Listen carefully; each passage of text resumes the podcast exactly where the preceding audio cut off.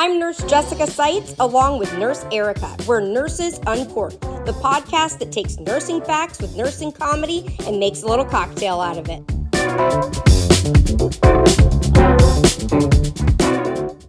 Hello, everybody. Welcome back to Nurses Uncorked. Um, I am Nurse Jessica Seitz, and I have with me my lovely co host, Nurse Erica. You guys all know who Nurse Erica is. Um, and before we get into this week's podcast, um, I wanted to put out there a little bit of a um, trigger warning for people um, before you continue to listen. This um, particular podcast episode here on Nurses Uncorked deals with the topic of suicide. Um, so if that is a very triggering topic for you, or something that you're extremely sensitive hearing about, um, I would advise that this is not the podcast for you to continue to listen to. Um, but we did want to put put that out there just so that people are aware of what the topic is because it's a it's a tough one.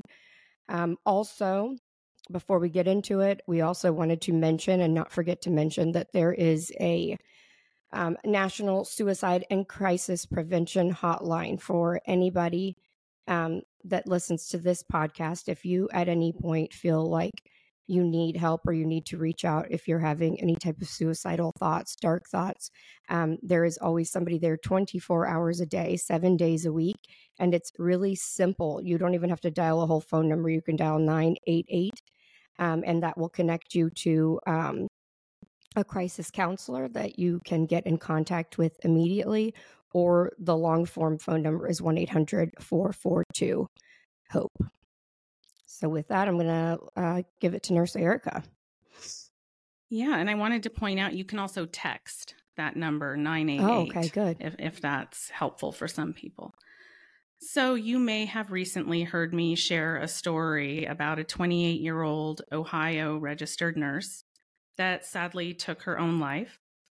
And her family found a letter entitled A Letter to My Abuser afterwards, and she wrote it about two months prior.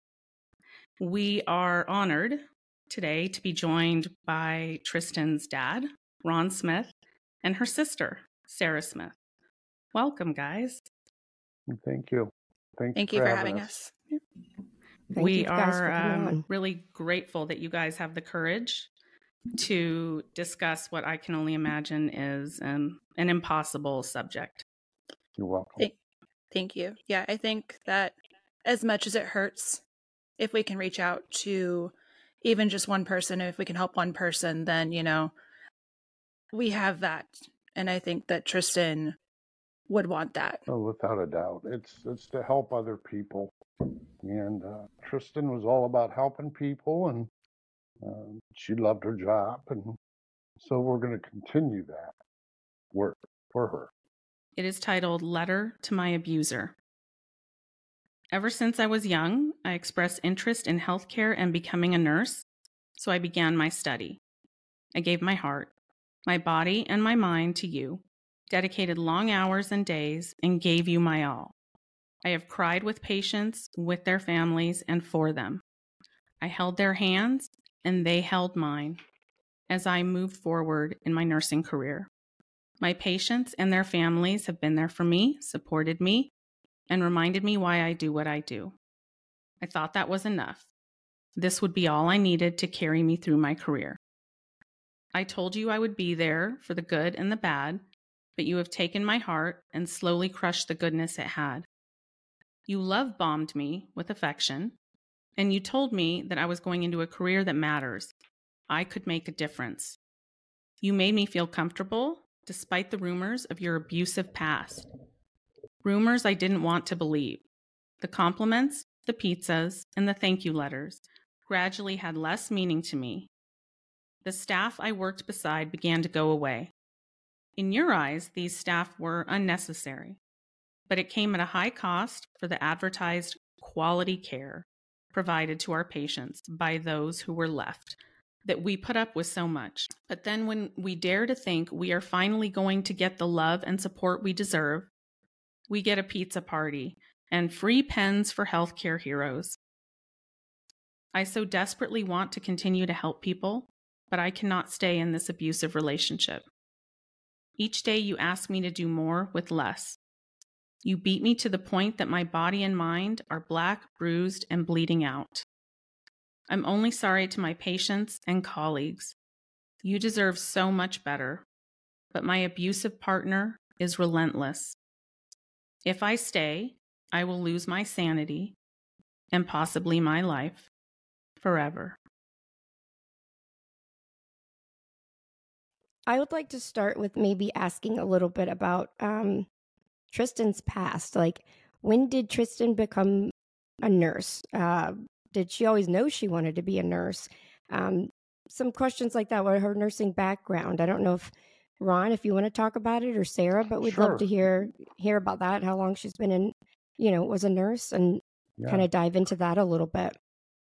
Well, she wanted to become a nurse. Uh, she knew this way back in high school.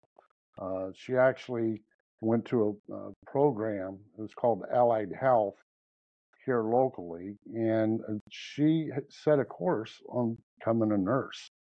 Uh, she went through that program. She uh, got a two thousand dollar scholarship uh, Wow. to uh, attend Sinclair College, which is a community college here and she uh, she started her learning uh, at Sinclair. Well, actually through Allied Health to Sinclair, and then uh, earned her uh, license to become an RN.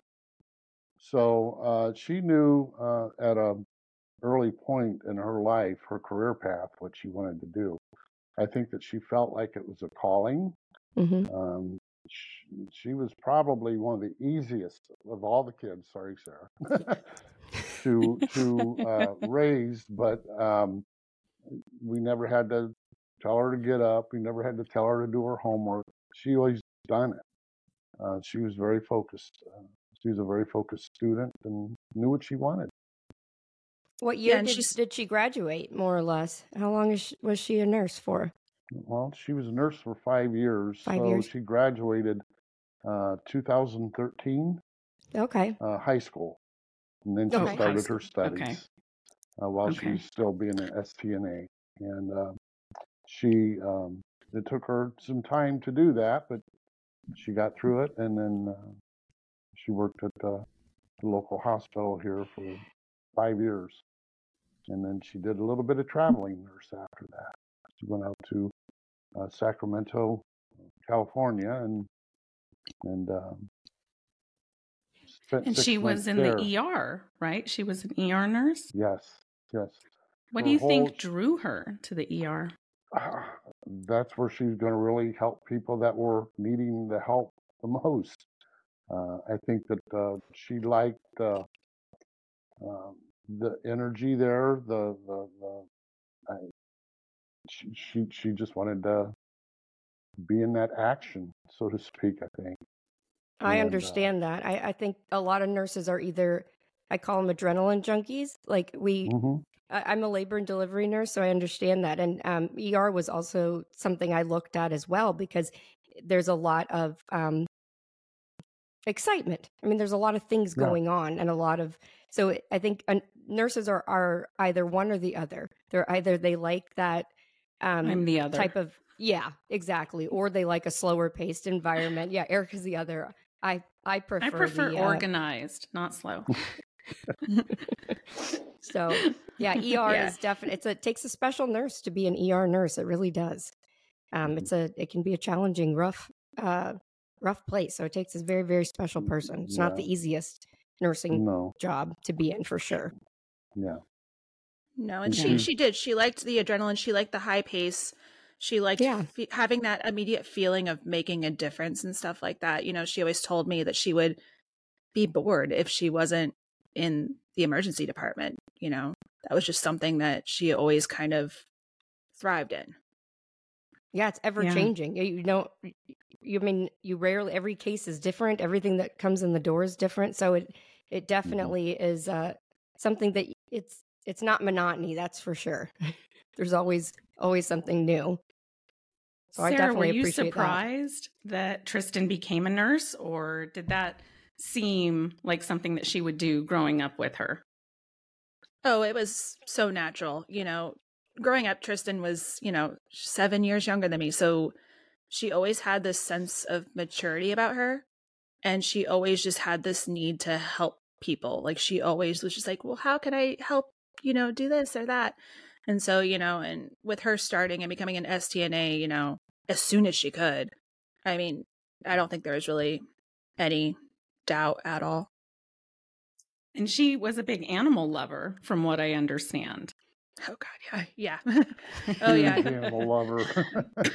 Huge. It, I mean, uh, she uh, found this little kitty that strayed, and she had to rescue it. And um, then she went to a, a, shelter and rescued her dog, Calypso. Uh, he was a blue pit bull, and I tell you what, that dog had the life. uh, the dog had the life. I mean, she uh, would exercise the dog. She loved uh, longboarding. Uh, with it's kind of like skateboarding, but they call it longboarding. She would be on her longboard going down a hill or down the road, and the dog's right beside her. And it was just, um, and even on her bike, she would ride her bike, and there's the dog. And she doesn't live real far away from me, and she would constantly ride her bike over, and, and here comes Calypso and Tristin. so Calypso won the lottery, I guess. Calyp- yes. Cal- Calypso Anytime, sounds like he had it good. He, he did. He did. Did either she of you take in her her pets? Uh, my sister, uh, our other sister, took in her cat Sphinx, and then mm-hmm. we found a wonderful home for Callie. So that's big good. old yard, other pit bulls, you know, to be able to play with, oh, and oh, just you know, so yeah, that was the cat's name was Spanx. Mm-hmm. So cute. Yep. Mm-hmm. Sphinx. Yep. Sphinx. Oh, Sphinx. Sphinx. I, I thought. I oh, was thinking of the the underwear. I'm like, she, yeah, I'm like, Spanx? did she have a special relationship with Spanx? no. Okay, that makes more sense now. Because I was like, there's got to be a story there with that. Uh, yeah, really. yeah. Oh. I mean, I wouldn't put it past her. Um, looking back now, was there ever a time where you noticed that Tristin maybe was struggling or wasn't as happy in her nursing career as she was in the beginning? Um, I, I made a comment to my wife um, probably three months prior to her taking her life. I said, Do you notice a difference in Tristin? Um, a little bit more withdrawn. I saw her sitting by herself, and um, but that's not uncommon for her to do that. But I I sensed something uh, was going on, but I didn't uh, realize the depression. But uh, did she ever mention it. to you guys at any point like struggles with um with work, like uh, administration, or or going and talking to a manager and not being heard, or feeling like they weren't staffed appropriately did i mean and some people aren't the kind to vocalize that to their family just because eh, unless you are actually working in it sometimes you know i can relate to that you just kind of feel like you're just talking like and nobody's going to really get it.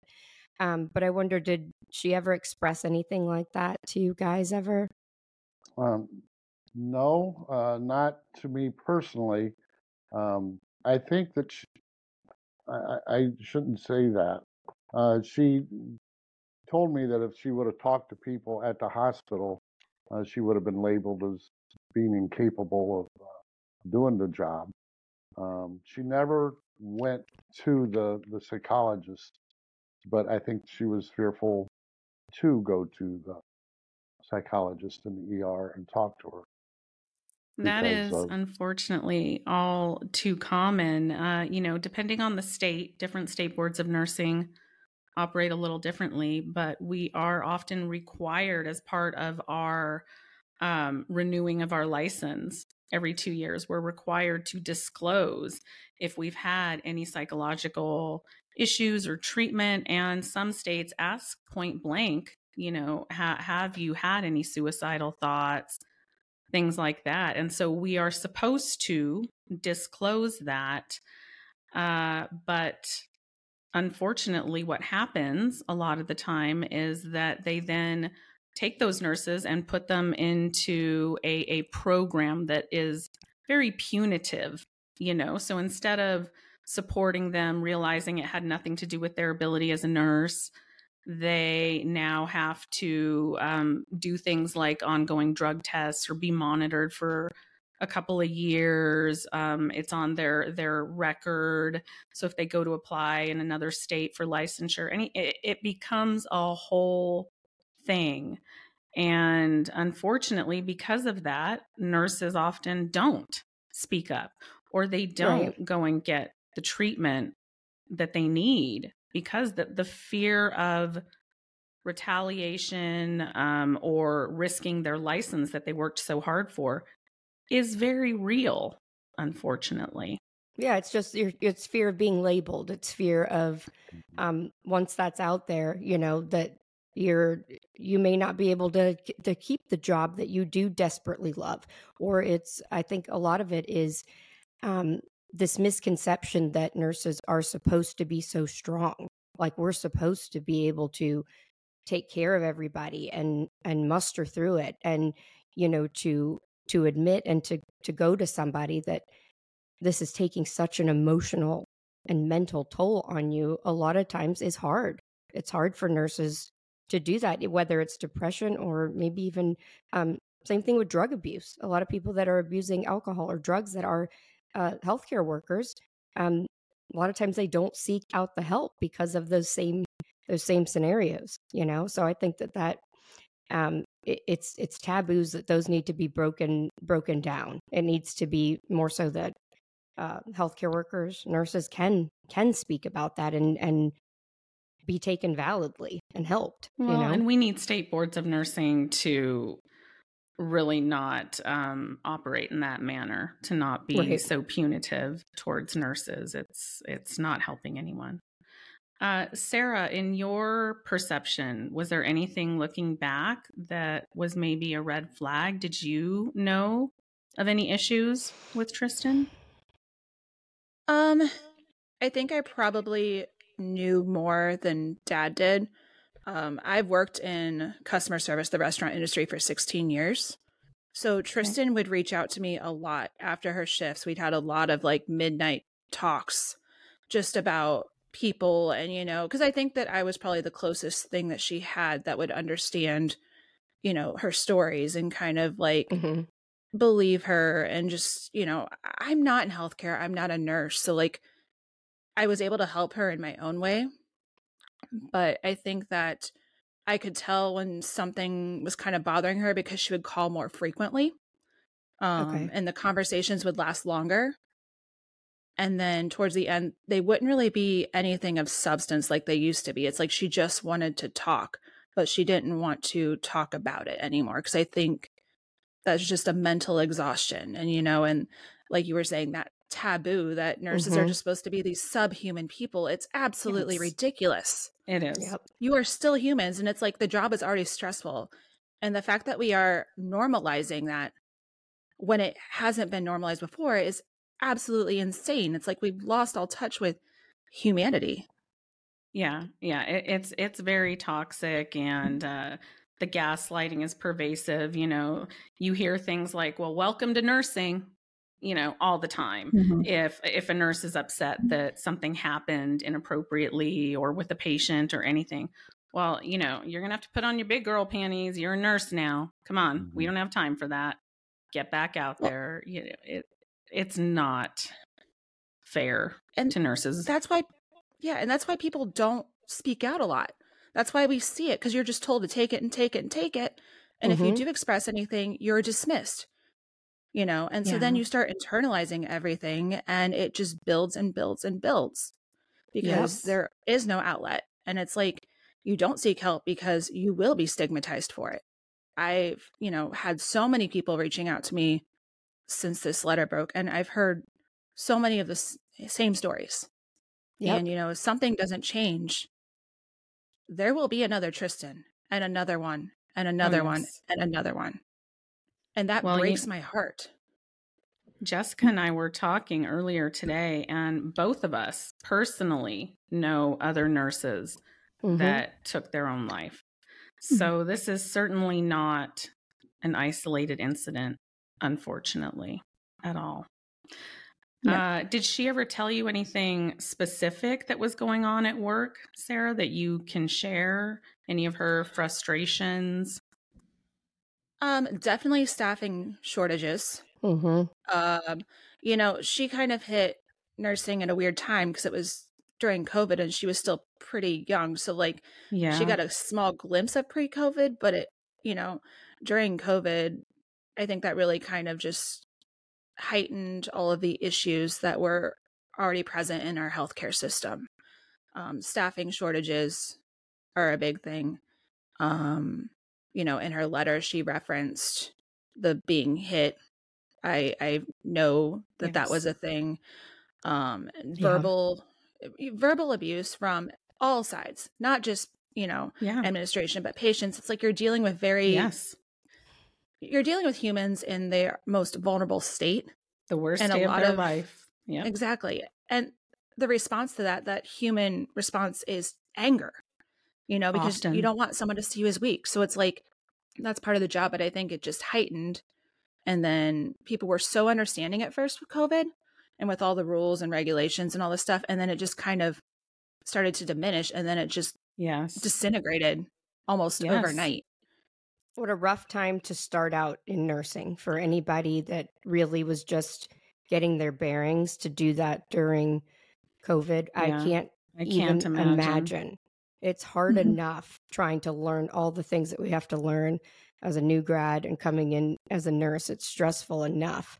Um, So to recently then be thrown into a pandemic um, and, and Especially still a pandemic that learn. we didn't understand the disease for a long time. Very Everything was an unknown. Yeah. Yeah, and you know, you're you're literally everyone's rotating in and out of the COVID ward, so it's just like you know the risk is heightened, and you know the she talked about the lack of masks and having to wash them and reuse the same mask for weeks on end, you know, and it Mhm. wasn't just that location; it's all across the country, and you know, it, it just I heard a lot of things that you know from an outside perspective, you just it's hard to grasp your head around how serious it is. Because Yeah. if there's one thing I know, it's that if you're not a nurse, you don't understand nursing. Correct. You can understand That's certain very- aspects of it, but, but you, you, don't really understand. can't appreciate it. That's true. That's true. Mhm. And I think sometimes that's why nurses don't speak out to their friends or family that are non healthcare people Mhm. because it, it almost feel, feels a little bit futile. Like, yes, you can empathize with them, but you really don't get it. It's you always that know, saying, like, until you walk in my shoes, which sometimes I, I hate that phrase, but at the same time, I completely, I, I completely get it because as a nurse, unless you've done it, it's very hard to explain it. You can try, you can try your best, but until you go through that on a daily basis, it's it's hard. One thing that um, I wanted to say was like I, I truly feel like the nursing profession has been it's always been seen as like we're supposed to be almost robotic. We're supposed to be infallible, perfect people. And the truth is we are human beings. We we are not Yes. computers, we are not machines, we are not robots, and we do make mistakes. And the scary part is it doesn't matter if the staffing is getting worse, you're still expected to be perfect.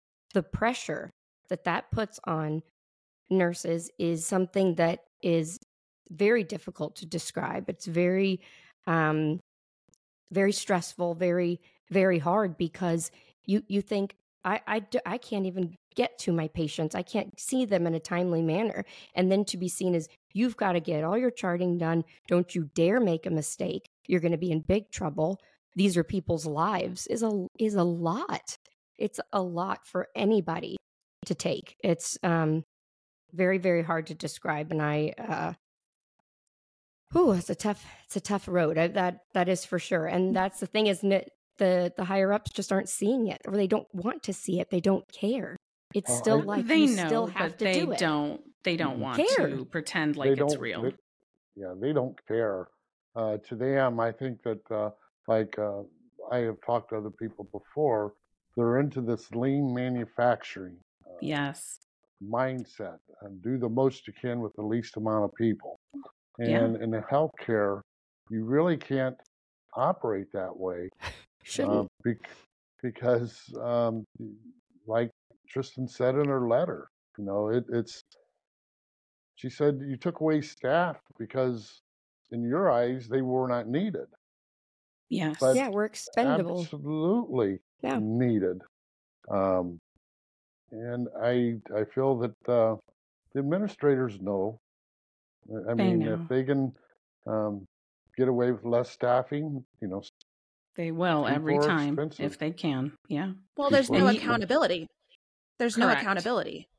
mhm. you know so it, and it, it- it just it creates this world of fear and paranoia where you tristin would mention going home and just thinking about her patients because it's like you're so understaffed that then you're worried about oh my gosh did i mess this up did i mess that Yeah. up is this person you know what is my Am fault I going to get a call tomorrow that I forgot something? We will wake up in the middle of the night and go, "Oh my god, I forgot the pain meds for bed bed 4, whatever." You know, it just never quite Your brain doesn't leaves turn us. off. It doesn't turn Yeah. off. It's a constant. But constant Ron, worry. you you uh, mentioned something important: the lean process, and I know you and Mhm. I had discussed that before. Uh, I don't know if everybody is aware of that, but you know that that came originally from the automobile industry, right? To Yeah, um, you want to talk about that a little bit? Actually, it came from Japan, and the automotive Yes. industry picked up on it. Okay. and yes. uh, they call it Six Sigma. And uh, whenever you get into the lean aspect in Six Sigma, uh, it's it's not the true purpose of it is not to work unsafe, but what can we look at in the processes to eliminate labor that's not needed? and, it was never meant for healthcare. no, no, no. But they picked up on it, and um, and unfortunately, um, they must see a value to having less people because they're earning more money. Labor Absolutely. is expensive in any business, Oh, and yeah. uh, And nursing is know- the most expensive labor force in any healthcare organization. yeah, yeah. And and- so, uh, yeah. you, you stop and think about, you know, the administrators. I hear so often from people that work in hospitals how they really don't. They've got the worst in healthcare insurance that um, in the industry. Correct. High deductibles and, and Yeah. the high ones co-pays. providing the healthcare often have the worst healthcare benefits. It- and the most that doesn't make expensive. sense. It does doesn't. not make sense. But I, I think the the CEOs and the administrators, hey, we're saving money. This is more this is bonus money that we're Oh yeah, for each for. nurse less that they employ or have on a shift, that equates to um, increased bonuses for them at the end of the quarter or the end of the year. Sure. And unfortunately, that is why they often purposely understaff. You know, you hear about um, calling nurses off, flexing nurses. Um, Mhm. It's not. It's not because there isn't work for them to do most of the time. You know, it's it's just that per the staffing ma- matrix, you know, metrics, right. um, we don't we don't need that many nurses. Well, yes, you do. Yes, you do. You absolutely you do. do. To give the It's such quality a sad- care that they advertise, you have to have the quality there in place, and you have to have the staffing to give that quality. So, Yeah. oh, I'm sorry, sir.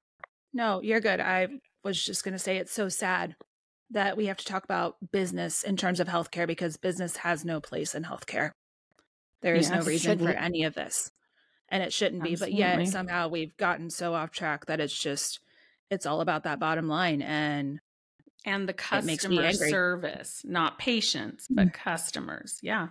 um, Mhm. yeah I, I've actually been sent to, I think it was a three or four day conference on the whole lean process some years ago. And I yeah, knew there's training the courses on Six Sigma. Yeah, Yeah. yeah. Yeah. I knew within the first five minutes sitting there going, what? this does Yeah. this is not going to work in healthcare. Are you kidding me? But they have just been pushing this narrative for so long and it it really has contributed to the downfall. They, they cut a lot from the bottom. They don't cut from the top. They cut from the Never. bottom, and sadly, Oh, yeah. nur- sadly, nurses, CNAs, we're all seen as as bottom feeders. That's how I feel like they look at us, like we're just the bottom of the a totem pole. necessary evil. Yeah. Yeah, and uh, we're gonna we will function on the least amount possible. But not only that, speaking to the whole insurance thing, the more employees that they have that do not need benefits, the better. So it's better Mhm. for them to have nurses that don't need insurance. That's why they bring in sometimes travel nurses, or they would rather have a Mhm. travel nurse because they do they don't have They to pay actually these. save these- money. Yeah, Yeah. and so you Mhm. keep bringing in people that don't have experience there, that are new, that are in and out and quick turnovers. And it's more recipe for disaster. I mean, sadly, it Yeah. really is. yeah. And that just puts strain on on on everybody. yeah. And Now- that that's where we're going to is disaster with this. Yeah. Absolutely. Continued disaster all the way around from um, a catastrophic patient disaster to what happened to Tristin. It's disaster everywhere. It's not Yeah. you know, it's not just nurses, but this affects patients. Patients are sadly going to have catastrophic things happen to them because they're, but They we're supposed to already be perfect.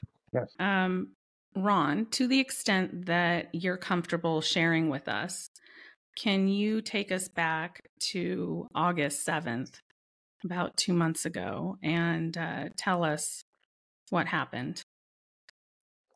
Yeah, I I can tell you the story. Um, it was her day off that day. I knew it. I texted her around noon, and I asked her what her plans were for the day. And uh, in typical kid fashion, they didn't. She didn't answer back Right. to me. And uh, in around five o'clock, I again texted her and said, "What'd you do today?" And again, I had no answer. And about an hour later, I texted her and I said, Tristin, are you okay?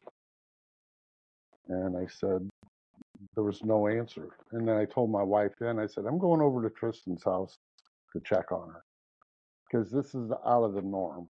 Um, you know, she may go three or four hours without texting me, but then I eventually I hear from her. So I drove over at her house, um, and I had a sinking feeling for some reason as I drove over because she never responded. Um, pulled up in her driveway and I noticed that the kitchen lights were on and the living room light was on. And I thought, oh, good, she's home. And uh, pulled up on the in her driveway, and her dog, which is normally looking out the window, seeing who's here, um, was looking at me. And then I went up to the door, knocked on the door, and again, I had no no answer to the door. So I had a key. I let myself in, called out her name. There was no no answer, and I thought, where can she be at? I went into her living room, uh, went into her bedroom, looked there. She was not there. Looked into uh, the spare room that she had. She wasn't there. And as I turned around, um, leading up to her attic, the stairs there, she was hanging. And I could tell that she was there for some time. Um, her arms from her elbows down were completely blue. I reached out and touched her, and I could feel that she was cold and stiff. And uh, very horrifying sight. I'm sure. I'm sure. I have no no no words. I Yeah. I can't Well, she imagine. fell so hard too that she bit through her tongue completely, oh, Ron, and her so- tongue was harshly. Uh, you could see that. I could see that clearly, and um, began asking her the questions of why. You know, I'm so sorry that you had to find her that way. I'm so sorry. me too. what that no no no parent should ever ever. No, no, No. no. She should have been attending my funeral, not me planning hers. Yeah. And um, it was just shock. I- the term shock. I can't Um, imagine. yeah, I mean, almost like you're not seeing what you're seeing. Like, I know. It, it, it took me a while to uh, gather myself. Um, Of course. I then immediately, probably after about five minutes, I called uh, my wife and told her what had happened. I called uh, her other sister, Day, called Sarah, and uh, told them what had happened. Um, in the background, um, I mean, I then called 911, of course, after the, I talked to them and told them. And um, I was just, um, all the sirens had stopped, and the neighbors were outside wanting to know what was going on. And it, it was just awful. It was just awful. Sarah, um, again, to the extent that you're comfortable, what was that day like for you? Um, so it was a Monday. I'd just gotten off work and like, you know, just kind of going about normal tasks. And then I actually heard from Day first. Um, and she had called me and she was just a wreck. You know, she couldn't get the words out. And it was kind of, you know, Tristin, and then, you know, your heart sings because you know, you know, and it's one of those things where humanity just takes over. You know, you're, you're people think that your first reaction is to just drop to your knees and cry, but it's not. It's an overwhelming sense of numbness from just all this adrenaline and all these things just pumping through your body. And it's just like, I think I said okay, like probably 10 times. Because how do you react to that? You know, it, because Yeah. it's like, it's fight or flight, and you're just like, okay, okay, okay. It, you can't gather your thoughts. I think one of the first things I said to dad was, "Was do you want me to come over?" Well, of course he wants me to come over, but it's like you don't know. you don't know what to, yeah. It, No, You're in no, because yeah, you are, and you know it's just it's something that no family should ever have to go through, and it teaches you a lot about yourself, about how strong your family is, and kind of those experiences that a lot of people aren't going to understand. You know, eh, you're no one's going to understand what my dad went through in that moment. no. But what I can say is as a kid, it is the most heartbreaking thing to watch your parent and have to listen to your parent go through this. It is not worth it. It is not worth it. And I beg anyone that is listening to this that is struggling or has struggled, you are not alone. You are worth it. And people do care about you. And so please, please reach out, get the help that you need. I know Tristin made an excuse a lot about money.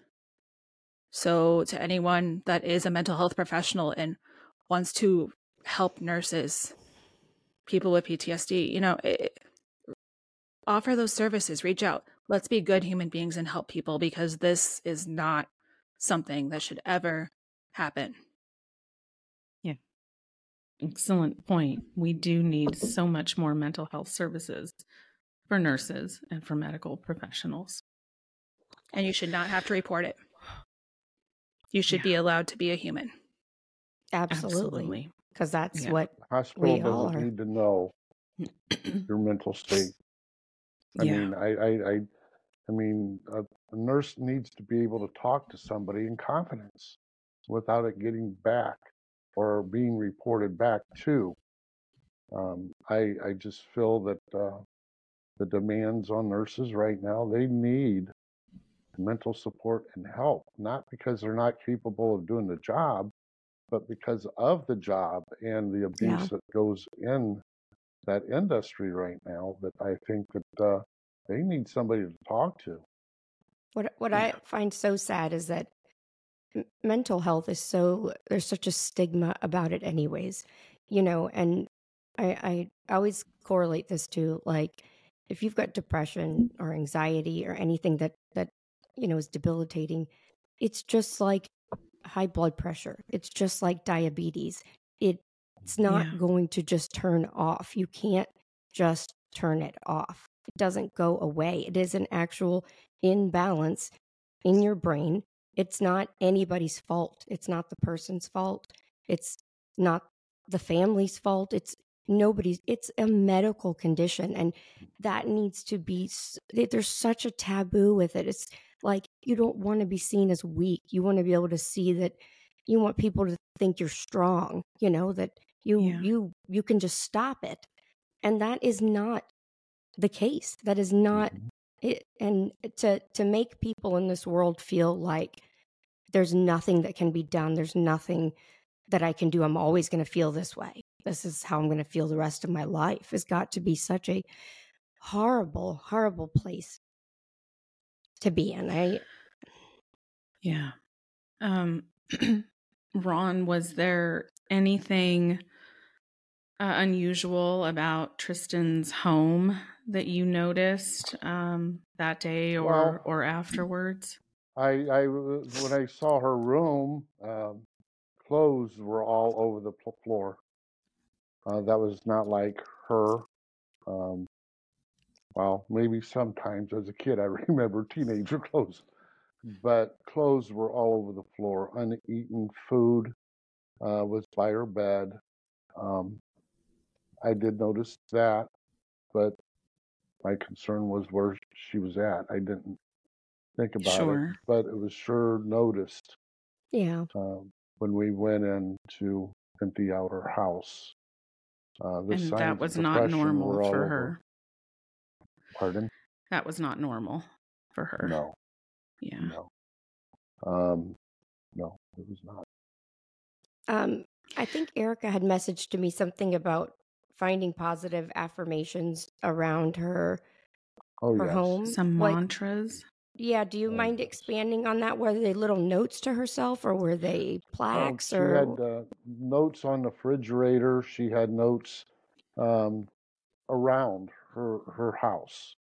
Um, I am worthy. Um, I mean, I can. I have them down in my basement.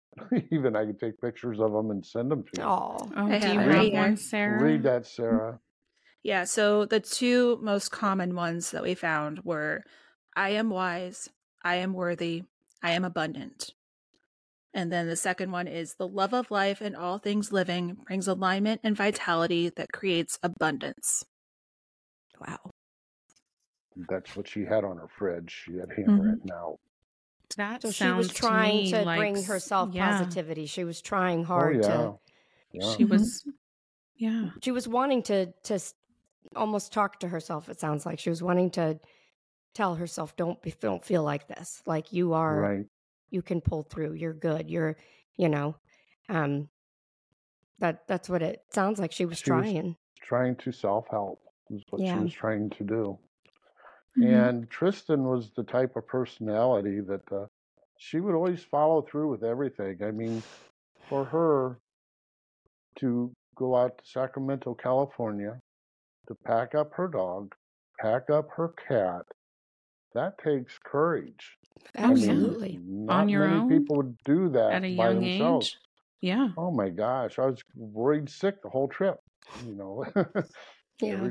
let me know where you're at. Uh, answer my text because I need to know where you're at and that you're okay. And but she did that three days worth. She did it smartly, and um, but she And that was kind of part of her, don't you think, also trying to help herself was by maybe leaving the hospital that she was at for so long and Mhm. going specifically to California, where, you know, as of right now is the only state with mandated staffing ratios. Don't you think that was maybe her way of I- trying to help herself? I think that uh, that was one of the big reasons. Uh, one, they had the Epic computer system Mhm. um, in the ER and the patient nursing the patient ratio. hmm Um, I remember her telling me that, "Hey, Dad, I got my breaks. I get my breaks.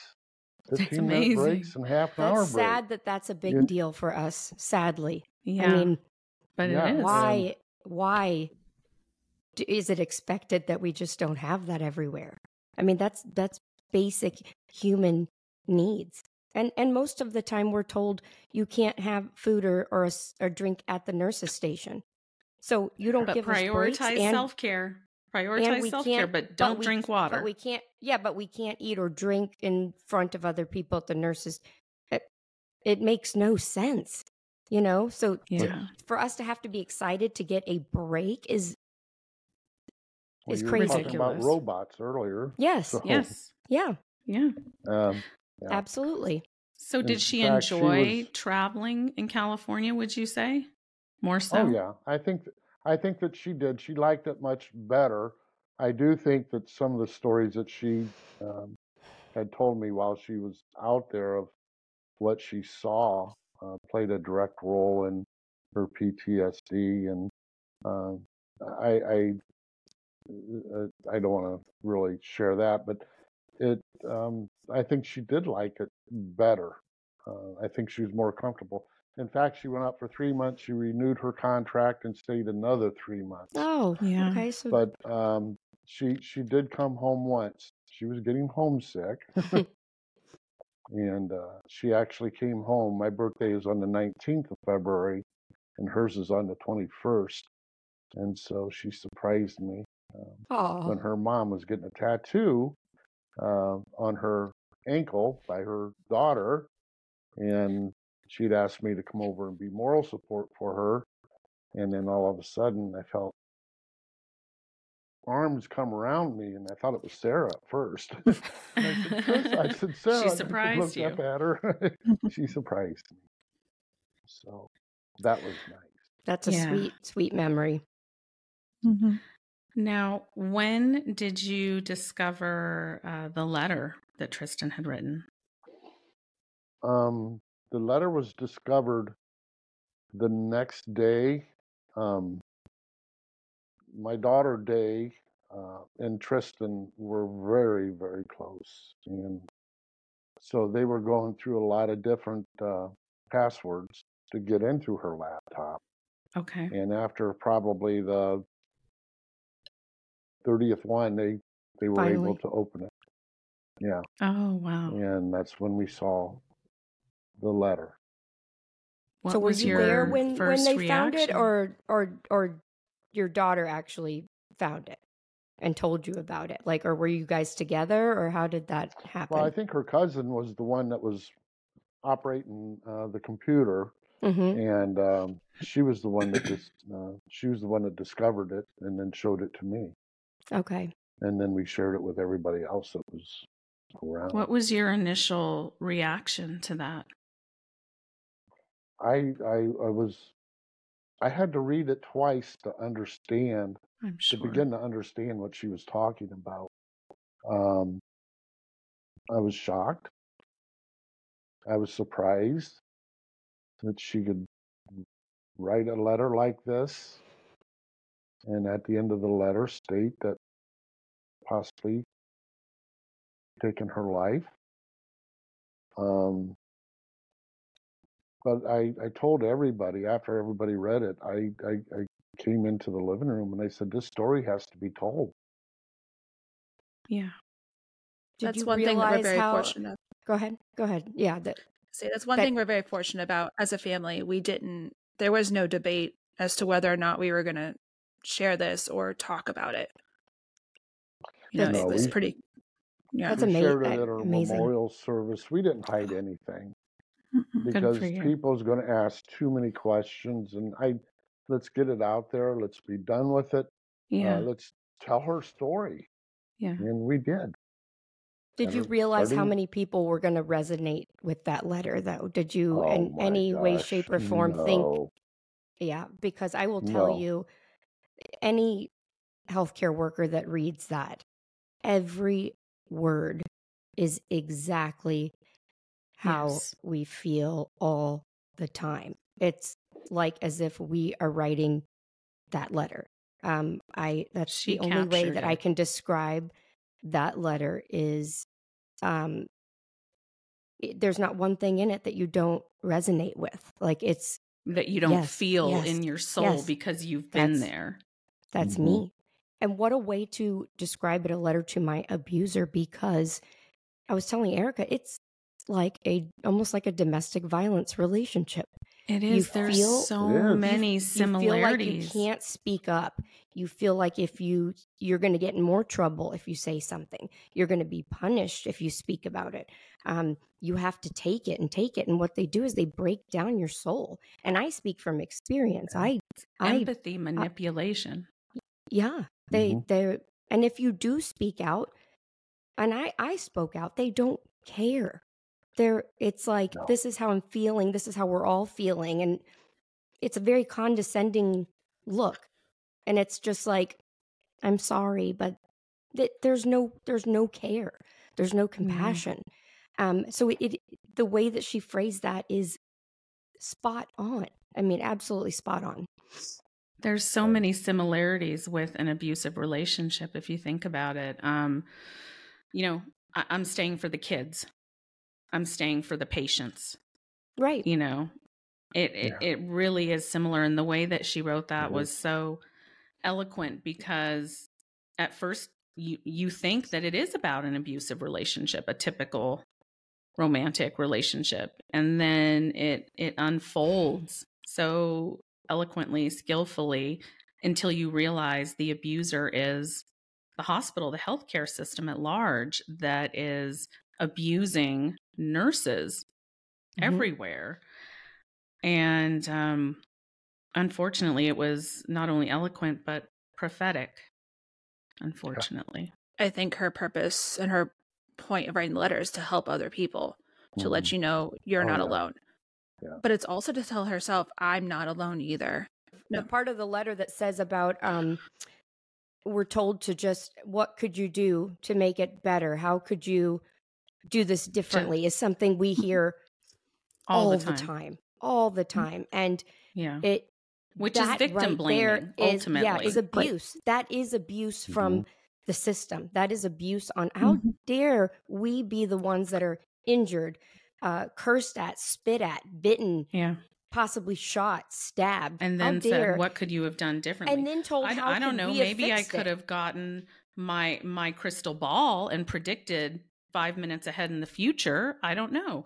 What could you have done differently? That's what I want nurses to start asking in response when managers or admin asks them, "What could you have done differently?" I want nurses' knee jerk response to become, "What could you have done differently to protect your staff?" Exactly. And that should be their number one responsibility to make sure everybody's safe so they can treat the patients. Yeah, and they don't want you to report it. They don't really want No, the hospital. to- It's all about the hospital being seen in a bad light. That is their number one thing is to protect is. protect their their face. So, uh, I I mean, in hearing that, it sounds like a letter to her abuser is all of it. It's the abuse that that nurses take on a daily basis, all the way from everyone, from every everything. It's Yeah. it's exactly what it is.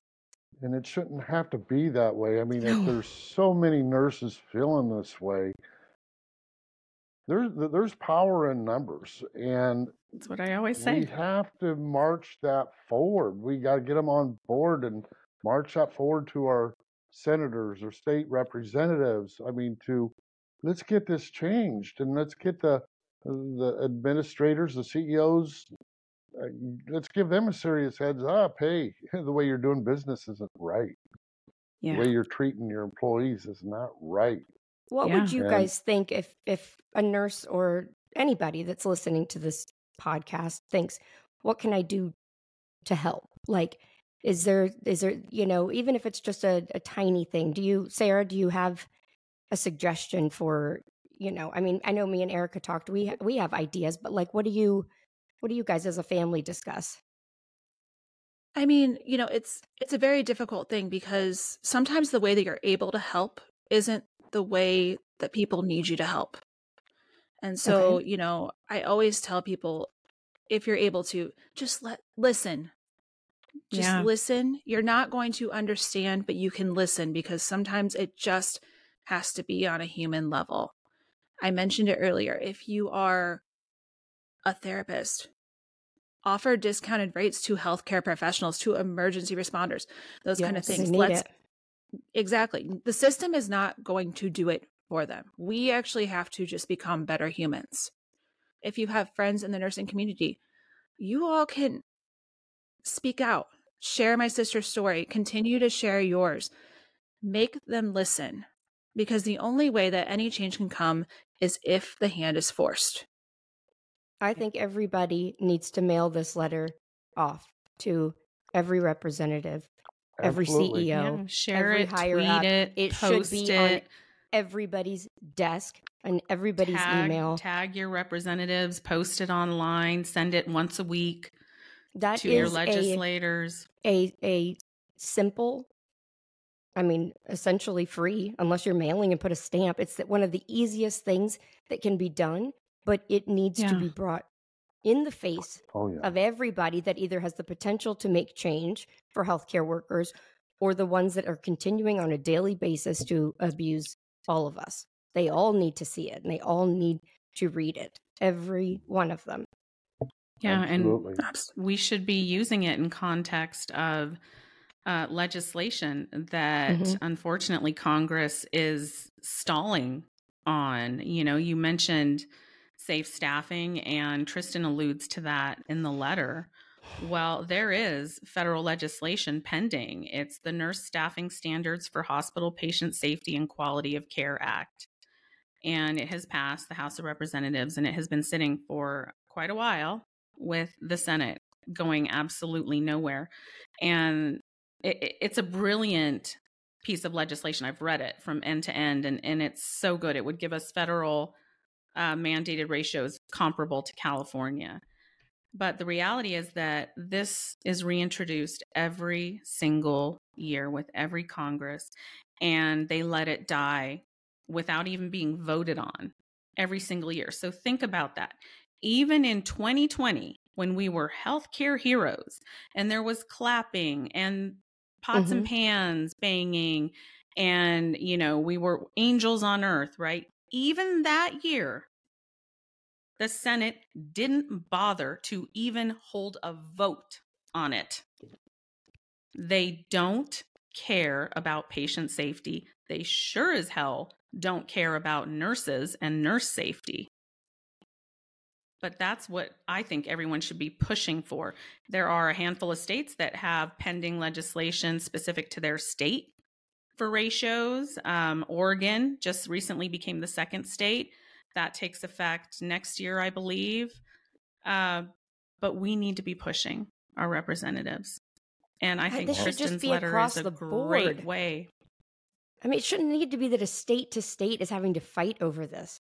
I mean, it, right. it it should be everywhere. It should just be everywhere. And I mean, Erica, why do you think that these that it just gets lost every year and nobody votes on it? Like, is it because there's Oh, other m- things money. that, are yeah, money and that- what I'm power. getting No, at. because healthcare organizations have billions of dollars that they readily spend on lobbyists to um so if you don't know, vote on it, they will give you more.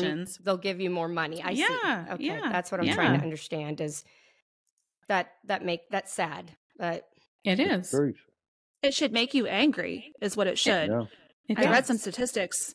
93% of healthcare workers reported stress, 86% anxiety, 77% frustration, and 76% exhaustion or burnout. Three quarters said they were not higher. overwhelmed. Yeah. Yeah. But for context, you know, it, it it's so frustrating and honestly disgusting that politics has any place in the health anything. Yeah. mhm. They should not be allowed to dictate your health. They should not be allowed Right. to make money off of people's suffering. Yeah. Exactly. And now we we're need to be seeing it trickle asking down. where the money is going. The public needs to be asking, especially these nonprofits, where is the money going? It's going in their pocket. Even the nonprofits. It's it's going to Mhm. their million dollar bonuses. You know, meanwhile, female nurses have a suicide rate twice as high as the non-nurse female population. Right. And that's what It- another thing they were saying is like a lot of the ones for years, you know, that it's been um, physicians that, you know, have have held the number one spot for like healthcare workers, but it's because it's male predominant versus female predominant, which is is is a big difference that people aren't aren't realizing. They say that men typically, you know, suicidal wise are more likely to actually go through with it. So that's why those type of professions and we are female predominant profession but but yes Yeah. like another statistic i read was 38% of nurses have suicidal thoughts at, at at some point it's the number one of all professions so over one third of nurses at some point in their nursing career feel that way or have felt that way um, and that's the of the ones that are willing to admit it so imagine Right. imagine what those statistically what the number really really is i mean i can tell you And you know, I, the I have. irony i did i mean i would be one of those part of that statistic you know I think we need to flood our senators Yes, we with do. letters. Yes. Everybody out here that, I mean, so many people have resonated with Tristin's letter. If they would take the time out, put a stamp on, yep mail it. Um, Mhm. let's let let's flood. and let, let's send a mail that like they've never seen before. Um, What is your hope? what what would you like to see come of this horrible tragedy? I would like to see a safe patient to nurse ratio. Amen. I mean, if you have the labor there to do the job, nurses wouldn't be stressing out or having nightmares. Did I forget to do this, to do that? yep Because you had eight other patients that day that you were trained to help. Um, that would be the number one goal. And the number two goal, I think, would be unionize. You're you speaking know, my um, language, Ron. Um, I, I, I think that um, nurses need to have a voice. yes and, and what's going on. And if the administrators aren't listening, then unionize so they will listen. Um, That's right. That is, you know, you can't bury this under the rug. I don't think. I'm not going not to any let longer this no. go, and I'm going to for continue you. pressing forward to it, and and I'm going to continue to work with Erica, and and I want something done about it. My daughter is not. My daughter's passing is not going to be in vain. Um, I think that her letter is very powerful. I think it's resonated uh, with the nursing world, and hmm let's get the nursing world together and let's march. Let, let's Absolutely. let's move Get forward something let's done. yeah let's because we are it- all Tristin, right? Every nurse feels that, feels I Yeah. am Tristin. I have been Tristin at some point. I am still Tristin. We get it. We feel it. Yeah. Yeah. and and so um, I'm not going to stop. I know you just started a GoFundMe. Sarah, do you want to tell us a little bit about the GoFundMe? Yeah, so originally the GoFundMe was to help cover all of the expenses that come with death. And it's Yeah. kind of evolved into something different because, you know, the response has been overwhelming. I mean, hundreds and thousands of shares and, you know, the reactions. And it's just, you're hearing all these stories, and it's like, we don't want anyone to feel silenced anymore. You know, it's kind of it's a purpose, you know, and that's what this given us. So this GoFundMe has changed its course and it's now going to be used. The funds will be used to help share Tristin's story, to help promote it. Dad mentioned, you know, t-shirts. He mentioned marching. Maybe we get some mm-hmm. protests together, some peaceful Yeah. protesting, Yeah. Signs, all Yeah. that kind of stuff. You know, you want to know how you can help. Let's help. Let's make a change. And so we haven't really discussed too many of the ideas. I have a lot in my head as well. You Me know, too. just with her letter and you know, but I think that I would like for- to see Tristin's letter as a full page ad in Oh. something like the New York Times, the Washington gosh, Post, LA amazing. Times, one of those huge publications, um, because the world, the country needs to see this. And Right. we need for these healthcare organizations to have the spotlight on them, to have the negative publicity, because they are the ones behind the mental health crisis. Let's be real. The mental health Mhm. crisis that their employees are suffering, they're the ones behind it. I agree. I agree. And the fact that we've allowed this bully to do this for so long is absolutely insane, you know, and it's that fear of, well, if I say something, I could be reprimanded, you know, Yeah. and with Tristin's letter, it kind of is a catalyst saying, you know what? No, I am going to say something. And then another person and another person. And next thing you know, you're hearing so many people say, I validate this. I Yeah. am this. I felt this. These are my stories. It You know, it takes courage to move forward. It uh, because you it's all unknown. And um, once you start marching and you know what the mission is, then we're not going to stop until the mission's complete. the hospital um, also planted a tree in Tristin's honor, Mhm. didn't they? Yeah. Yeah. Um, they uh, informed me, well, actually, I actually informed them of Tristin's death because I didn't know she had any benefits at the hospital or anything. hmm and um, uh, which she didn't. She was she was uh, set up as a after she basically quit the hospital. She was set up uh, as a Per diem. nurse, yeah, Yeah. where she could set her own schedule. She wanted to go in for Right. four hours, she could. But um, then um, I heard back, and uh, I think it was from her team leader Mhm. um, that told me uh, that they were going to do this and we could be a part of it if we wanted to. Um, at the time, I thought, you know, this is a nice gesture. Um, but they, they did let uh, the emergency room people come out and tie ribbons to the tree. And and I, I kind of felt it was it was a nice gesture. But on the other hand, I felt like they're partly responsible for this. Yeah. That And was my so feeling. Kind of a two-edged sword of my feelings about that, Right. uh, yeah. because it's like, Well, and I'd be My willing to bet the tree wasn't the higher ups. It was probably her coworkers that encouraged it. Probably. Well, it was I probably felt- their media relations person I'm sure it making sure was. that Well- the proper optics were being. yeah, they, they used, said it if was I for had to suicide awareness, and it was, um, I I don't know, I Yeah. it was, Yeah. uh, Um, I, I wanted to to end on a good note, and uh, I wonder if you might be willing to share the greased door story, Ron. I want to Wow, hear this. my wife tells the story much better than I can.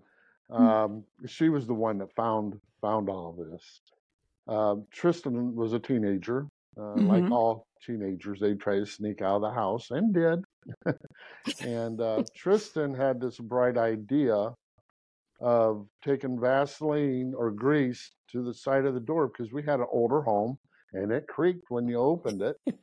And so she greased up the whole side of the door and on the handle itself. And uh, my wife went to open the door and she said it almost threw her back into the other room because it was so slippery by the Oh doorknob. And she said she started to look and she goes, What is on the door? Very Did it work? Did she sneak out? Well, yeah, she was gone. I mean, uh, this was the next morning that Lois found it. Oh my gosh.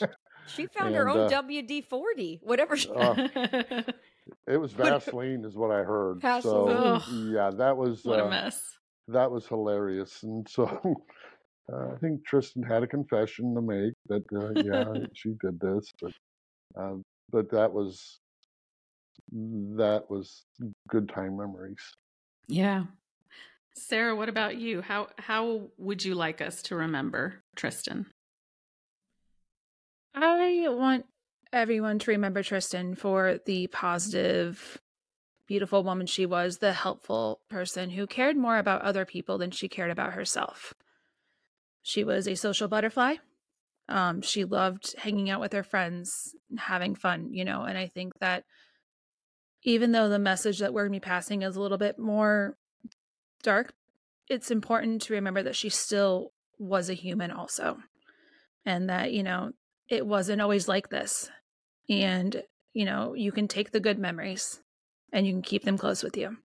And so that's what I'm going to choose to do while continuing to put her words out there and to put her story Yeah. out there because it's it's bigger than just writing on a laptop. Yeah, absolutely. Like you it said, is. we are all Tristin, and, and she resonated there. So we Yeah. got to keep it moving. And we will. We will. We, We will. will. Mm-hmm. Yeah. Anything we can do to help, we we're there. So Okay. Okay. Yeah, I absolute- appreciate that. absolutely. And you can Appreciate it. find her letter on all of my social media platforms. I know, Sarah, you have it on yours. It, do you want to share Mm-hmm. any of your handles? Uh yeah, sure. So it's on my Instagram in my bio. The link is in my bio. Uh it is Sarah with an H underscore Beth Smith. Okay. And also on your Facebook, I believe, Ron. Yes. Yes. Yeah. And is it just And the uh, Go- Ron the Smith? GoFundMe or- link is that also there too, or it should?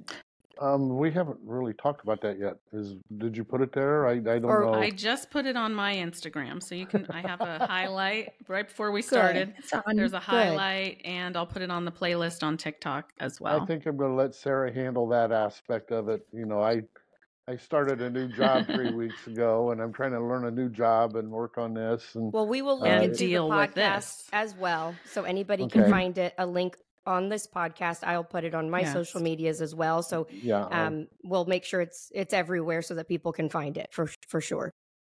and also to the uh, National Suicide Hotline, Yes. which again Yes. is uh, 988 or 1 800 442 HOPE. And Yep. you can call or text 24 7. Mm, continue to that. You, like, guys. continue to share. Let us know where you're sharing from. You know, Yeah. don't stop. Yeah. Thank you both for your you. bravery. Thank you. I know this wasn't easy and you're dealing with unimaginable things, but thank you for your bravery and coming forward and sharing Tristin's story. You guys are amazing. We will not let her be forgotten. Thank you.